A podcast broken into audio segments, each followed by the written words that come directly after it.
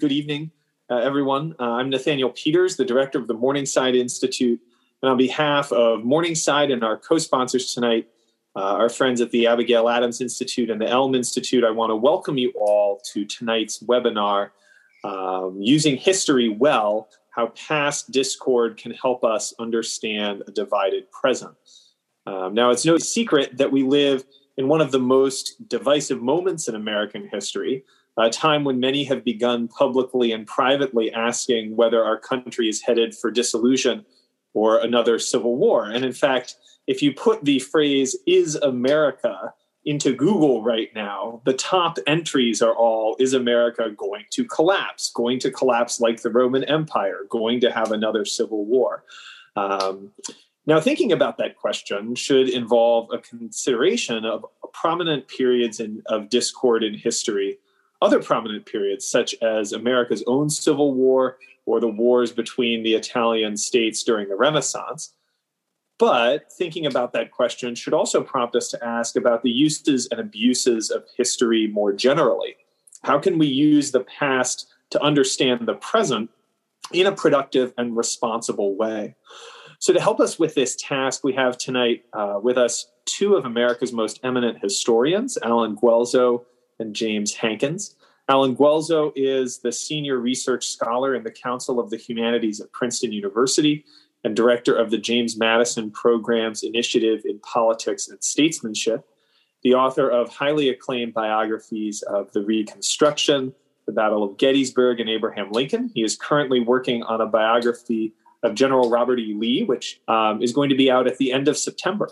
Professor James Hankins is uh, professor of history at Harvard University, the founder and editor of uh, Harvard's I Tatti Renaissance Library, and the author most recently of the magnificent Virtue Politics, Soulcraft, and Statecraft in Renaissance Italy. Again, Allen and Jim, thank you so much for joining us this evening. Um, we're delighted to welcome you to Morningside, if only virtually. Professor James Hankins uh, so, we're here to talk about hyperpartisanship, the current uh, plague in American political life, and how history can help us to understand it, and whether history can enrich our prudence or our practical wisdom in trying to deal with the situation uh, of dysfunctional political systems. So, partisanship, I just want to start by saying partisanship uh, has been accepted as normal uh, in Western societies since the 18th century. Before the 18th century, partisanship was not uh, acceptable. You had to do it secretly. The word partes means part as opposed to whole, right? So if you are in favor of the part rather than the whole, you are violating the common good in, by, by definition. But since the 18th century, the uh, idea that partisanship has a positive role to play in political societies has been accepted. And I think that that's right, I mean, up to a point. Um, if you're going to share power in a society, if you want to have a pluralistic society, there has to be some way of negotiating among different interests in society. Uh, so, partisanship uh, uh, as horse trading is perfectly good, acceptable, and certainly far preferable to uh, one element in society simply dominating and exploiting the other. Um, so, but what we have now is something different. Uh, we have what has been called uh, hyperpartisanship, a word that really is quite recent, uh, as far as I can tell, in the dictionaries. And hyperpartisanship, I think, is properly classified as a political disease.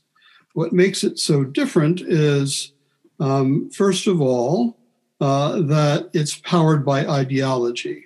We're not talking here about horse trading or uh, one group uh, defending its interests against another and coming up with compromises. We're talking about different elements of society that want to wipe out the other ones. And we, we all know, uh, we, we, can all think of examples of this in recent in recent political uh, discourse. I don't have to go into this, but uh, and what drives this is ideology, the idea that we're right, they're wrong. Uh, they are not only wrong, but they are uh, they are evil, and we should wipe them out. We shouldn't allow them to, even to speak in the public square, whereas we we are the the avatars of virtue, and we should be uh, able to dominate all the institutions in society. So this is quite different from from regular partisanship, which we all have as part of uh, a normal, healthy democratic society. So ideology is one driver of this, and I think the other driver of hyperpartisanship uh, is systematic injustice. Everyone talks about social justice these days, but my my problem is with injustice, which is uh, uh, which especially is favoring one group over another. That one side in politics gets away scot free for all its crimes, and the other other uh, other side is punished. Uh, the poor are imprisoned, and the rich get off. When there's no equal justice under the law, this is a, a major driver of hyperpartisanship. When people feel that they cannot get justice, that the system is rigged against them, as we so often hear, um, then that is a driver of hyperpartisanship. So, history. One, one of the comforting things about history is that uh, no matter how bad it is, it's always been worse at some other point in history, right? We can always find uh, a time when things were even worse than the present. And that's a kind of comfort, I, I think. Um, in fact, if you look at Western history, you see that much of it has been uh, tortured by hyper-partisan situations. Uh, thinking over my period of, I won't say expertise, but uh, familiarity, uh, Middle Ages, early modern period, uh, you can point to the Guelph Ghibelline structure uh, struggle in the 13th century, the High Middle Ages, uh, the Guelph party being the party of the Pope and the Ghibelline party being the party of the Emperor. Uh, this is an ideological struggle, an intense ideological struggle, struggle, generating generation after generation of hatred and warfare and reprisals and all those nasty things, which are, I have to say, much worse than anything we see uh, today. So that's the obvious high medieval example of hyperpartisanship.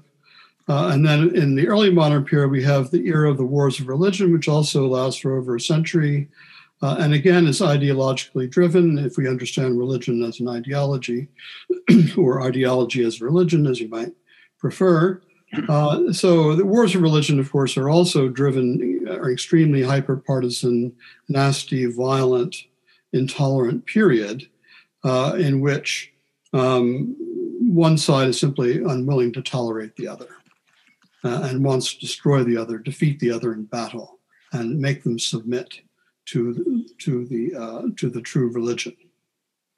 So there's other periods of extreme partisanship that one one normally thinks of in this connection. I think most people who have a Western civ education might think of the late Roman Empire, which is certainly a period of violent civil war between different factions. Uh, modern historians sometimes see this as an ideological struggle between Republicans and monarchists. I, I think that that's uh, that's a delusion of modern uh, historiography that the Romans themselves thought of this period of civil war uh, as essentially a, a moral problem, a problem of moral corruption. That was Cicero's view that the reason why we had these horrible civil wars is because um, that people were not devoted to the republic, by which he meant, you know, to the public public weal, and were out for themselves. Uh, Sallust saw the decline of the Roman Republic as a matter of uh, moral corruption driven by the fact that Rome had become wealthy uh, and powerful, and therefore had lost its virtue. So, when you don't have virtue, you can't have a republic. That's the typical ancient and actually Renaissance view as well. Uh, so you have to settle for monarchy. Monarchy, in this view, is a kind of safe safe house that you decline into when your when your virtue is inadequate to maintain a republic. So um, the, the founding fathers knew all about the, this history. As you know, they're very intelligent well-educated people, unlike our politicians today. Um, and they uh, they tried to deal with this uh, these issues of extreme ideological polarization and extreme moral corruption, which, by the way, I think is one reason why our situation is particularly grave now because we have both. We have ideological polarization and we have, in my view, extreme moral corruption uh, in, in the uh, polity. So the founding fathers are aware of this. I, I don't want to tread on Allen's territory here, uh, and he's the American history expert, but uh, it's pretty clear that the founding fathers wanted to diffuse potential hyperpartisanship situations. Uh, so that's why they prohibit the federal government from interfering with the free exercise of religion in the states. no established religion. Um, that's why they were interested in guaranteeing free speech. That's so they could blow off, people could blow off steam if they had different opinions, exchange views. Uh, that's why they uh, wanted an independent judiciary. And that's, I think, why they wanted a, a, a government that was effective in foreign policy and war, but, but uh, was tended to benign paralysis in domestic affairs uh, in a way that would force people basically to, to, treat politics as a conflict of interest and not as an ideological struggle. All right, so uh, Allen will correct me if I, am wrong about this, but this is the way I read the documents, the Federalist Papers, and the, and the constitutions. So we can ask some questions of the history of hyperpartisanship in Western thought. Uh, I think one question we should ask is whether extreme partisanship is always bad, right? Uh, does one side ever simply deserve to win and the other side to lose? And this, this is certainly the way people thought in the year of the wars of religion. Uh, they thought that the other side was bad. The Pope was the Antichrist, and and and the uh, and the Protestants had the evangelical religion, and the Catholics thought that the Protestants were tools of the devil, et cetera, et cetera. They were extremely intolerant. They wanted to destroy each other. Um, so it's possible uh, you could take the view that one side is simply bad and we're good, and they should they should lose. Uh, I think in a, in a free society, this is not uh, should not be the default setting. It should, should not be uh, a view that is taken lightly. Um, my general view is that only when partisan positions are extreme and intolerant and do not want to tolerate the other side, that's when they, they have to be defeated. Uh, but if you have ideological positions that, that merely reflect um, permanent tendencies of human nature, like the desire for change versus desire to conserve things, um, such as you found up until recently in American politics between progressives and and conservatives. That that is something that is better preserved uh, than uh, it, if you try to beat the other side when the other side's being moderate, they, they quickly will become extreme. Uh, and the High Middle Ages, we have the party of the Pope and the party of the Empire were fighting over the temporal welfare versus spiritual welfare of society, and those are both permanent tendencies. Uh, there has to be some way of, of adjusting the interest of, of, of, uh, of, the supernatural end of man and the natural end of man. We can't we can't abolish parties that defend one or the other. Okay, so that's one question you could ask. Um, but I think in general, one should assume that partisanship is good, and, and uh, if it's uh, if it, it is not um, intolerant and destructive of the other side, at least in, in, a, in a, liberal democracy such as ours. Um, another question you can ask, I think, is quite interesting uh, is w- what brings an end to periods of hyperpartisanship? How do these how do these episodes of hyperpartisanship end? Uh, is there a good outcome? Um, do we just have to wait for the fever to dry, die out, or are there statesman-like uh, measures we can take to help uh, uh, soften hyperpartisanship? So uh, I would say that the most common outcome of periods of hyperpartisanship is monarchy. uh, that's unfortunately pretty much what happened to all of the popular republics of the high Middle Ages in Italy and Germany, or mostly in Italy. There were uh, there were hundreds of them in the 13th century. By the 14th century, there were four left: Florence, Siena, Lucca, and Venice. Uh, so most of those republican experiments ended in monarchy. Certainly, the Roman Empire's experiment in republicanism entered ended in monarchy. Um, so that is a danger. And if you follow, uh, one thing I did one time with a, with a class is we, I signed them to find uh, examples of presidents who had been accused of being Julius Caesar, right? And my class discovered that pretty much every president, uh, except for George Washington, uh, maybe Allen knows a counterexample, has been accused of being Julius Caesar, threatening the republic and bringing it, bringing it to an end. Um, so, you know that that kind of model is in the background of the American political imagination, certainly uh, as a threat. Uh, but there are other cases, I think, where you can point to periods of hyperpartisanship that were ended in uh, in a, a, a, satisfactory Republican solution. Um, in the Middle Ages, I think of the uh, the Buon Governo of Siena, uh, which after a, hundred years of unimaginable bitter partisanship, they they they set up a good government uh, for about seventy years at the end of the 13th or first half of the 14th century. Uh, if you go to Siena uh, nowadays in Italy, you'll see the marvelous monuments that they this government built, uh, and this government basically succeeded by creating a balance of social classes and a leadership that was meritocratic, a leadership that tried that tried to base itself on successful performance in office. Uh, another example of Republican statesmanship, which brought about a, I think, a satisfactory conclusion to long periods of partisanship, was the British Constitution after the Glorious Revolution.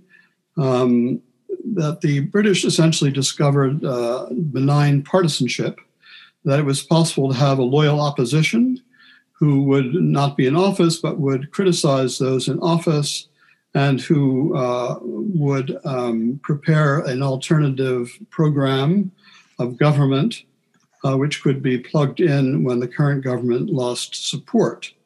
Uh, so they they they found a way into uh, into a partisan but benign partisan future. And I think the British Constitution is surely the most successful of all, all Republican constitutions, or not, well, it's a constitutional monarchy, but uh, let's say constitutional governments, certainly the British Parliament. Uh, you might argue maybe some people think the French Third Republic was particularly successful. It too tried to balance parties and to have a kind of relative freedom and toleration and so forth. Uh, but that is something that is harder to achieve, I think. A Republican, a benign Republican outcome of a hyper-partisan situation. That requires quite a lot of of uh, of statesmanship and wisdom and practical knowledge, and also the willingness to cooperate with the other side, put your hand across the aisle, or to, uh, as the British say, dine with the opposition. Um, you need that kind of so- social um, closeness um, among the leaders of opposite parties in order to uh, for that kind of cooperation to take place. So another uh, last question I'm going to ask because I don't want to get on to Allen's time um, is whether uh, if we have an oligarchy, which is what we have now, it's pretty clear we have a, we have an oligarchical situation where which is suppressing a um, uh, uh, uh, suppressing essentially the, the older traditional American um, system of values uh, if there's anything you can do to to to improve the oligarchy, because this is another avenue to reform. Uh, there are theorists like Pareto who say that all government is oligarchical in the sense that it's always going to be the rule of a few over the many. Uh, so the real problem of government, in his view, is is how do you get good oligarchs? If you have some people who are immensely powerful, wealthy, they have financial power, they have techno, in our case, technological power, uh, can you do anything to um, make sure that they use their power well?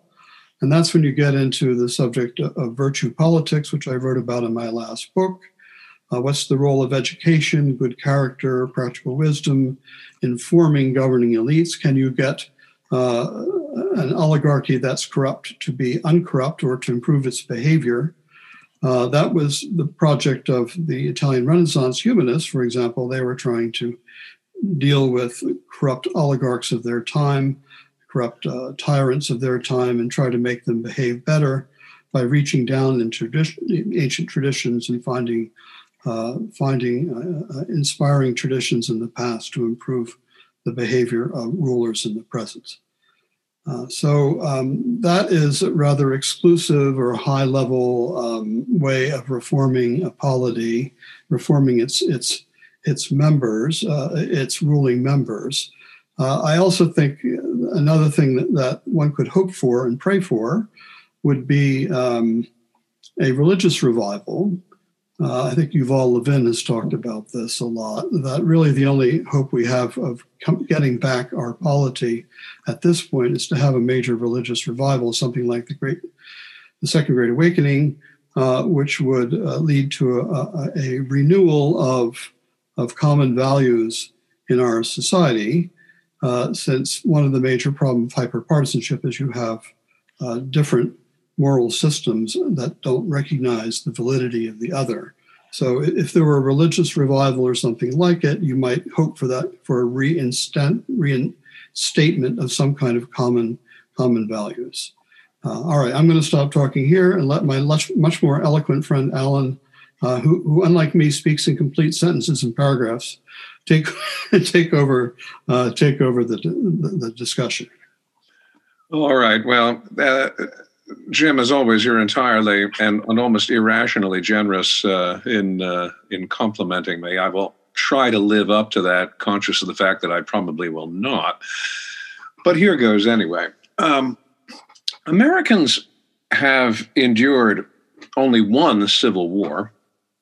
That is, unless you count the internal conflicts of Tory and Patriot in the Revolution as a civil war which you really shouldn't because we're not talking about something that conforms to classical definitions of civil conflict. The Tories never really erected their own separate government as a civil entity to struggle against the civil entity that the Continental Congress brought into being. And though by the standards of civil conflicts in world, world history, our Civil War was comparatively brief. It only lasted four years. Uh, compare that to the 20 years of the Taiping Rebellion in China in the 1850s and the 1860s. It was going on at almost the same time as our Civil War, but it lasted much longer, and the costs were infinitely greater in terms of the loss of life. Even if you compare it to the English civil wars of the 17th century, which lasted from 1642 to 1651, um, the, by comparison, even there, the American Civil War was relatively brief. And yet, its costs were simply heart stopping. Uh, by the latest reckoning, we're talking about some 750,000 dead or maimed or unaccounted for.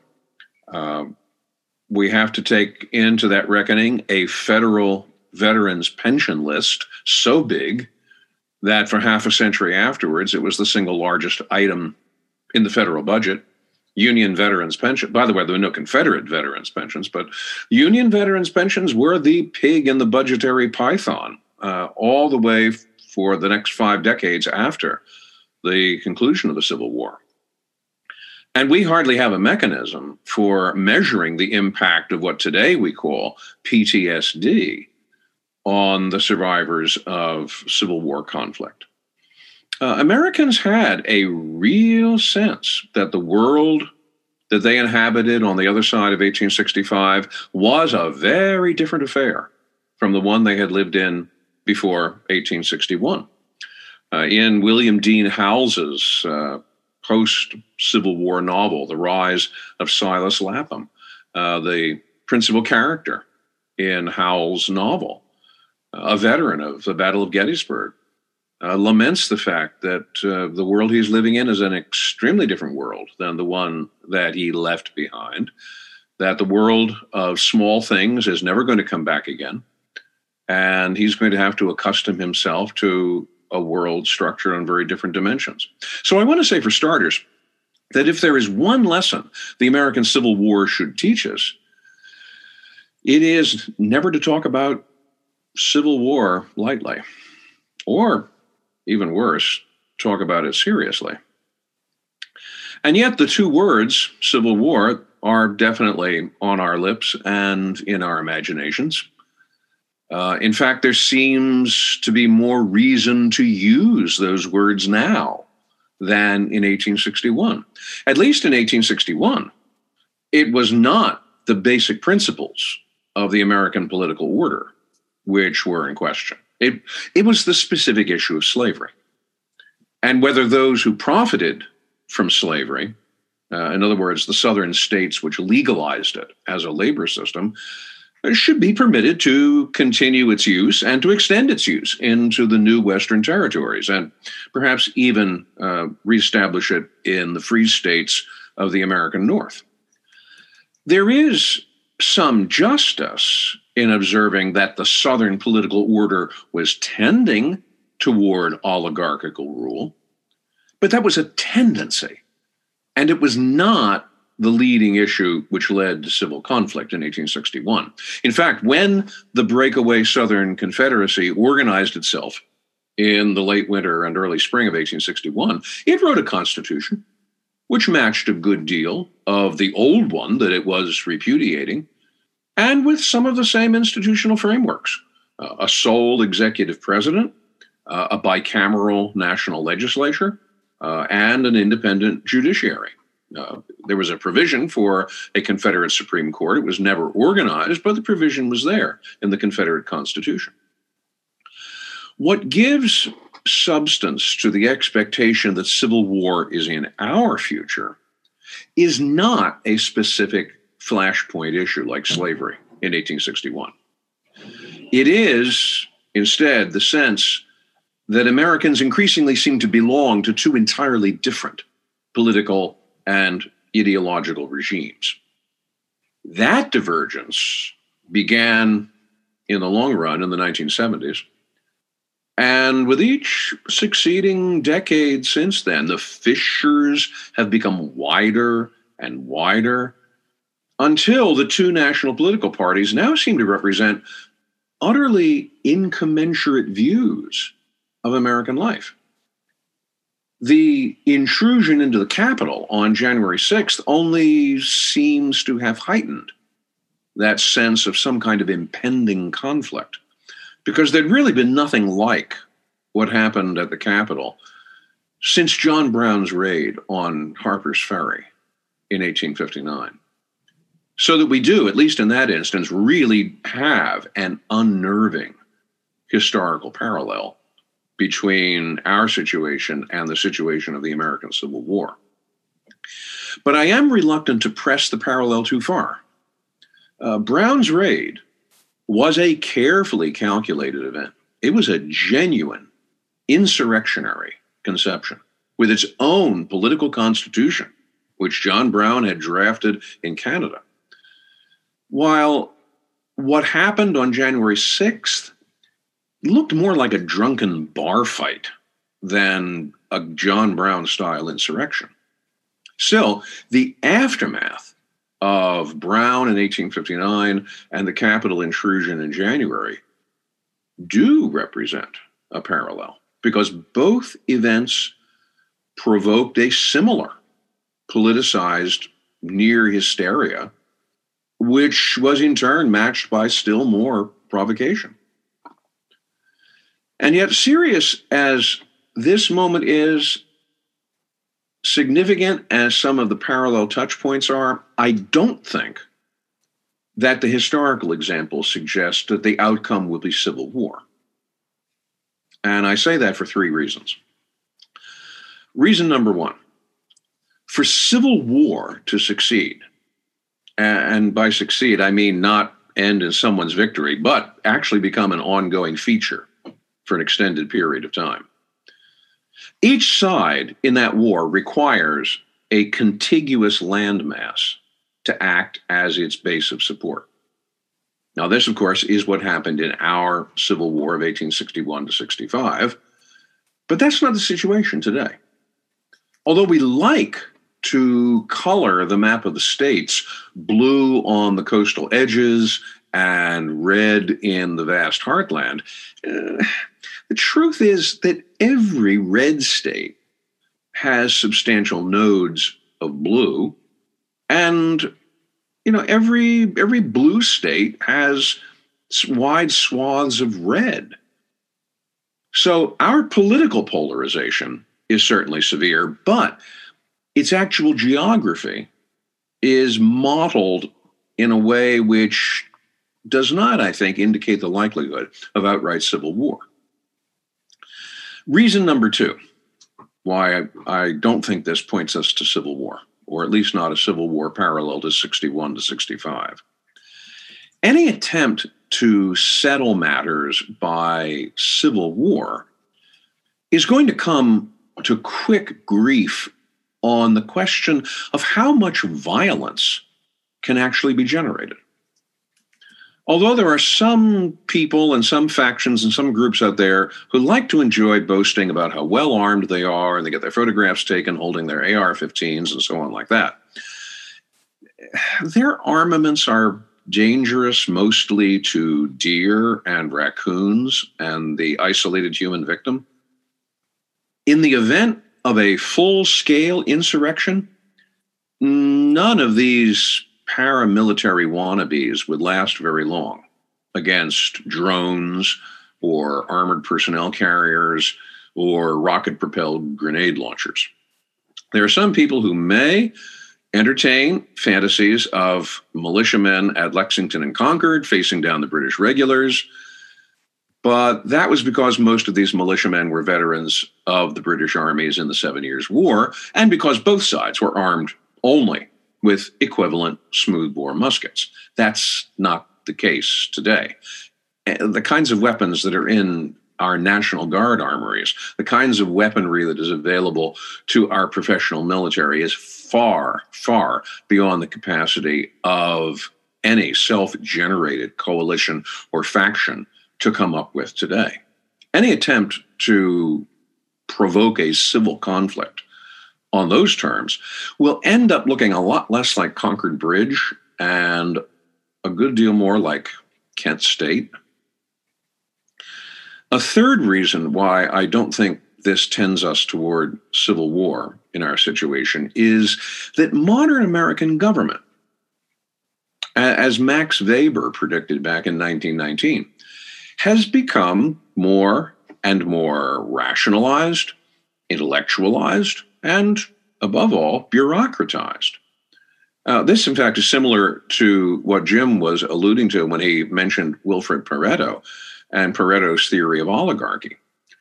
Because the bureaucracy, federal, state, municipal, the bureaucracy and, and mechanisms of government reach into every aspect of American life.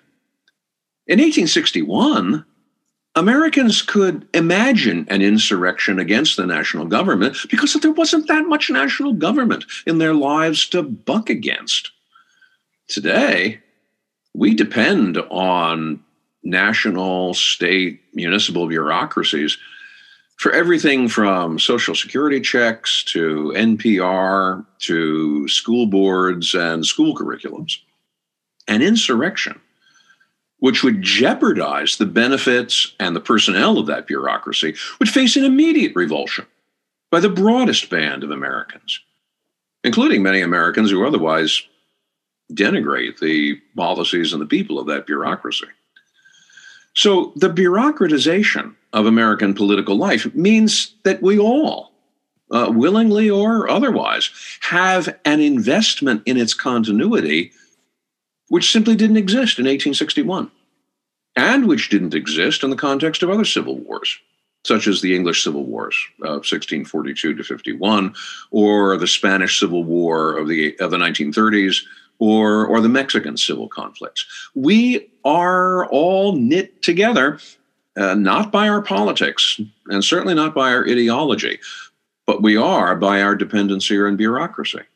And that tie will prove remarkably strong. Now, none of these three considerations means that we are guaranteed avoidance of serious civil unrest. You know, if you know, maybe not civil war, but it doesn't mean we're going to automatically avoid serious civil unrest. And in the current climate of mutual hatred and accusation, which Jim has very ably described, I think we can see three examples of the possibilities of such intense civil unrest. The first would be political.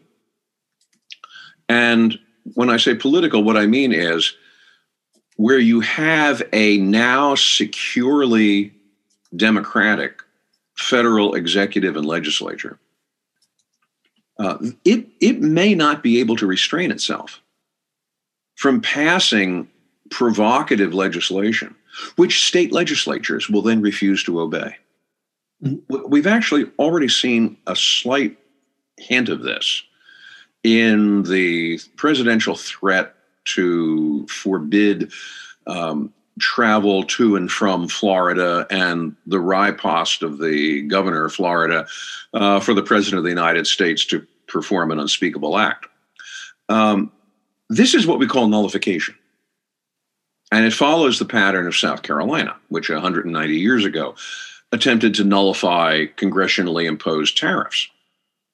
And Democratic state legislatures, I have to add, have actually been practicing nullification for decades in the form of things like marijuana normalization, uh, sanctuary cities, and so forth. And they've been doing it without any serious penalty. So there, there is, in fact, uh, more than a little precedent for people to begin practicing nullification uh, in other ways and in other places.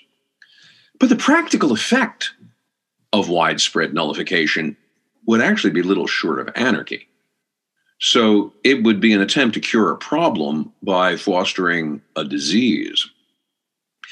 Another possibility for civil unrest could emerge socially in the creation of, of no go areas, uh, similar to Seattle's Capitol Hill Autonomous Zone. And these could be created by partisans of both the right and the left. And that's another possibility. And then finally, I think serious civil unrest could take the form simply of personal violence, uh, such as Timothy McVeigh's uh, bombing of the Alfred Murrah Federal Office Building uh, in Oklahoma City in 1995. Uh, I think that these do not ascend to the level of civil war, but they are bad enough on their own terms and not to be viewed but with grief and horror. So, civil war, I think not, at least not in any historically useful sense. But is the situation dangerous and inclining to outbursts of violence? Uh, very possibly. Very possibly. Let me let me just shift for one moment to a question, kind of a second question that Nathaniel opened up at the beginning. Is history really a dependable guide to answering questions about the present? I mean, Jim and I have tried as professional historians to offer some historical guidance that way. But a larger question is is this really an effective way of understanding and comprehending what's going on today? Um, I think there are three ways in which history can be used and used in, in, in some interesting and provocative ways as an instrument of criticism. Uh, first, history can disturb easy conclusions. And in a sense, that's sort of what I've been saying in my comments thus far.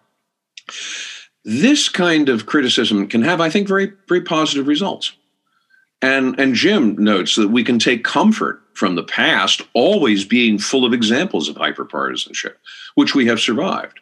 And certainly there's been lots of partisanship in American history, my goodness. Uh, you go back into the years immediately after the constitutional. In fact, go back to the the aftermath of the Constitutional Convention and look at the kind of partisanship that was manifest in the ratification debates over the Constitution. And then you move into Washington's uh, term as the first president. You have the Whiskey Rebellion in Western Pennsylvania. You have the French frenzy generated by Citizen Genet and uh, and the French Revolution.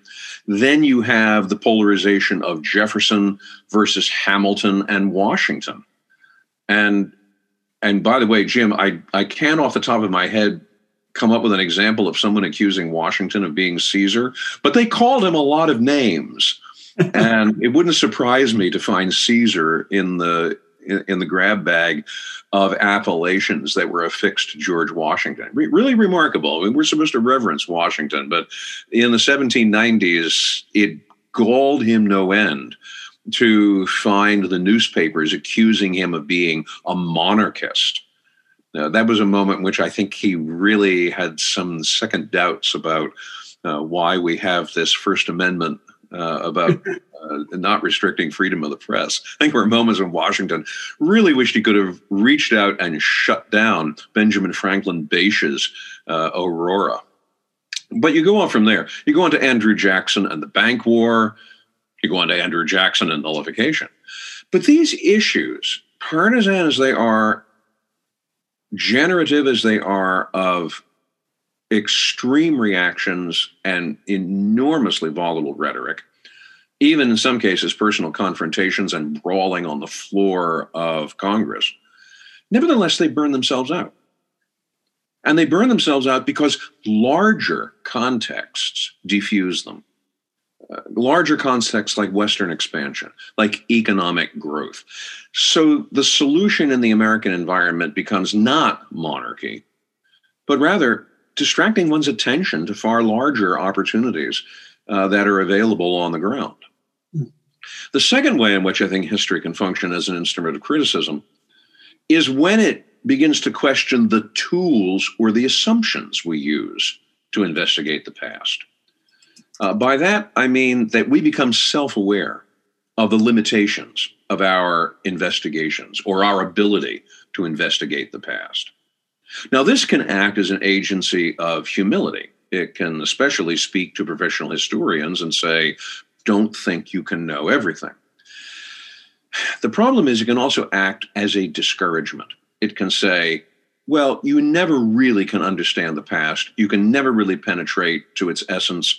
You certainly cannot become a sufficient master of sources to say, I know today exactly the environment that was lived in by people 150 years ago.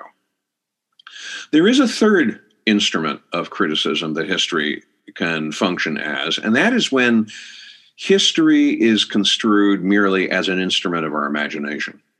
This is the moment when all hope is abandoned of really knowing the past. And instead, one begins to accept the construction of narratives in the place of historical investigation. And I have seen outcroppings of this over the last 10 years, which are, in my mind, profoundly disturbing. Uh, this produces real disaster uh, because it produces cynicism. A cynicism that says there really is no way to use the past in any way that will enlighten the present.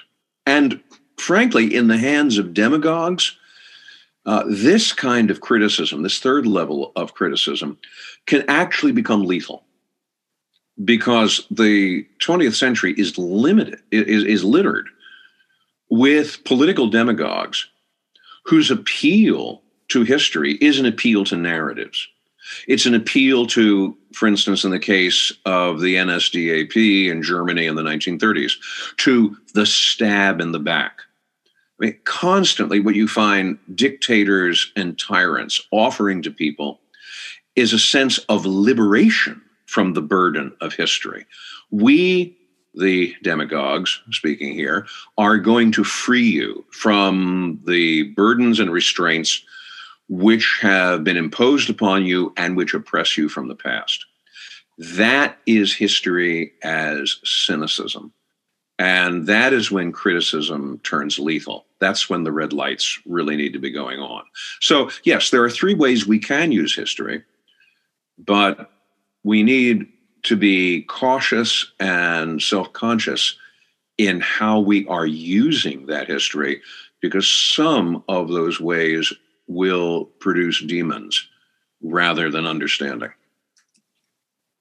Nathaniel, let me turn it back to you now. Wonderful. Thank you so much. Um, th- those were extremely rich um, and full, uh, full remarks. Let me give you each some time to uh, respond to the other, or if uh, if anything in in one's remarks struck the other, or you have anything you'd like to add. Uh, maybe Jim first. Is there anything you'd like to say in response to Allen? Um, well, I'm in deep agreement, especially with his final points about the uses of history. Uh, I think I would add that we need critical history to criticize false narratives, narratives that are that are obviously false. Uh, and also, I would stress that history is not futurology. Futurology, for me, is a kind of bogus science. We can't um, find patterns in the past which will enable us to predict the future. That's that was the dream of Machiavelli, right? That you could discover the laws of history and then uh, you could then apply them to any situation and tell what happens next. I don't think history affords us that sort of that sort of view into the future. Uh, history gives us prudence or practical wisdom, uh, mainly by knowing that things can get much, much worse and they can get much, much better, and to observe the the, the, the wisdom and virtues of, of past uh, political leaders and to try to imitate those. That's something I think historians can do. Um, I also maybe would comment on this issue of whether we're heading towards another civil war. Uh, I remember talking about this with Allen years ago, and you're telling me that uh, no, no, there can't be a civil war because it's it wouldn't be a regional war like the, like the uh, American Civil War, uh, and I think it's certainly true. Uh, but there can be other kinds of civil conflict. Which that, that's I think I took you to be saying that we, we we couldn't actually have a shooting war, but we might have a lot of low-level civil conflict for quite a long time. Uh, Angelo Codevilla talks about the cold civil war. I think that's an interesting term uh, for what we're we're seeing around us right now. Um, but something that does worry me is what you alluded to about uh, sanctuary cities and nullification we could get to a point on both sides, by the way, uh, of um, red state jurisdictions and blue state jurisdictions simply not recognizing the same law. I've heard recently about uh, some uh, jurisdictions that are trying to be sanctuaries for the Second Amendment, for example, where any attempt to have gun control coming down from the federal government would be resisted at the local level, that there would be sheriffs who simply would not enforce the law. Uh, and we could get a situation, and as you say, these things are multiplying, right? These examples of this kind of nullification are multiplying all the time. And we have, of course, the uh, very bad example of uh, district court judges getting up and, and nullifying administration policy, uh, which happened a lot in the Trump presidency, that local district court, just you know, federal federal courts would, uh, or this or that federal court in Hawaii or Wisconsin or something, would simply overturn federal policy. Then the, the administration have to go to the courts and get it overturned. You know, playing whack-a-mole with these uh, these district courts. Uh, that situation should be reformed, I think. But what I'm worried about is a situation where we'd have not a, a civil war, but a breakdown of juridical order. That the country would no longer have a unified legal system, the courts of appeal would no longer function, uh, and we would not be breaking breaking up, uh, having a shooting war. We would, uh, but we would have. Um, and we would have a system where we had, you know, uh, we'd have uh, jurisdictions that are separated from each other, and you would have a different law moving from a red state to a blue state. Right, this could easily happen with COVID restrictions. Right, we see people have entirely different behaviors in uh, in in South Dakota and Florida as they do in uh, in in uh, Pennsylvania and and New York and New Jersey, and this could be especially if this if these um, biotyrannies go on uh, for some time in the future, we could have a real uh, struggle between the different states about things like public health. Um, and refusing one state refusing to receive citizens from another state so that that could be that, that's the sort of civil war I think we're, we're, we're headed for this kind of cold civil war where sharp differences of opinion about fundamental issues lead lead to um, to breakdown. And one more comment uh, is uh, I think that the end of this may well be uh, brought on us by external threats. Uh, whenever democracies uh, seem to be breaking down, uh, one thing that brings them back together is an external threat, like we had in the Second World War, the Cold War. Uh, we are now facing a very uh, serious challenge from, from China. And I do not believe that we should start another Cold War. I'm against that. But I think that the, the rivalry with, especially if U.S. loses its primacy in the world financial system, we could find ourselves getting poor and, and uh, lacking in influence quite, quite quickly after that. So people might at that point wake up and realize that we have to we have to band together and forget our differences in order to uh, resist uh, a threat to our way of life coming from outside. I would um, I would add to what Jim said. There are secessionist movements in a variety of places already. Uh, for instance, there is a secessionist movement. There has been, in fact, for a number of years in Northern California, which is supposed to take the shape of the so called uh, state of Jefferson. This would comprise a number of counties in Northern California, along with uh, some adjoining counties from Southern Oregon. And this state of Jefferson, uh, you can actually find billboards uh, beside highways uh, in Northern California promoting this. It has its own uh, Declaration of Independence, it has its own state seal. Uh, there are other movements in states like Colorado uh, for secessionist movements that represent the interests of parts of the state that are not reflected in the central government of those states. So, the, for instance, the state of Jefferson's principal argument is, is not so much with California, it's with Sacramento and with the state legislature there. Likewise in Colorado, likewise in a number of other places. Uh, this could itself generate low level unrest and conflict within those states. So there are mul- there are multiple possibilities short of outright civil war itself, which we have to take into account. And the real question we have to ask ourselves is what are we doing to prevent that from happening? The easy thing to do is to point the finger at the other side and say, well, they're the ones who are provoking it. Uh, we're simply responding to their provocation. And that, I, I cannot argue with that because that is so much embedded in someone's point of view that you're not going to very easily argue them out of it.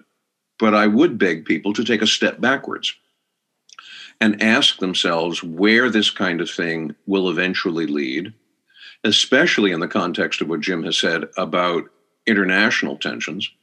We certainly are experiencing what I think constitutes an imperial reach by China.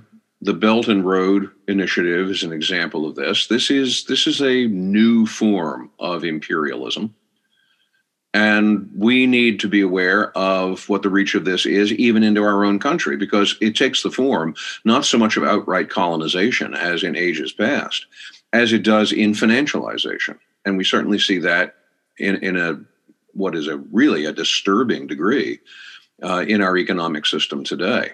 So there are many ways short of actual civil war that we can experience unrest, unrest which is ultimately generated by ideological disagreement. And how to resolve that, that is going to require, require an exercise of conviction and responsibility and the balance between conviction and responsibility that I'm afraid happens only very rarely. We got it in 1861 to 65 in the person of Abraham Lincoln. I mean, that was remarkable in its own right, especially when you consider our previous presidents. Before Lincoln, what did we have? James Buchanan. Oh, there was a real winner. Uh, Franklin Pierce. Oh, another monument of probity. Millard Fillmore. Well, of course, we know how many fans of Millard Fillmore there are out there these days.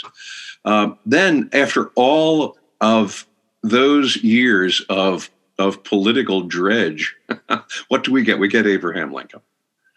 Um, maybe that that demonstrates Otto von Bismarck's comment that the Lord looks out for drunks, fools, and the United States of America. Mm-hmm. That's it's the one moment in which I will find myself devoutly hoping that Otto von Bismarck was right.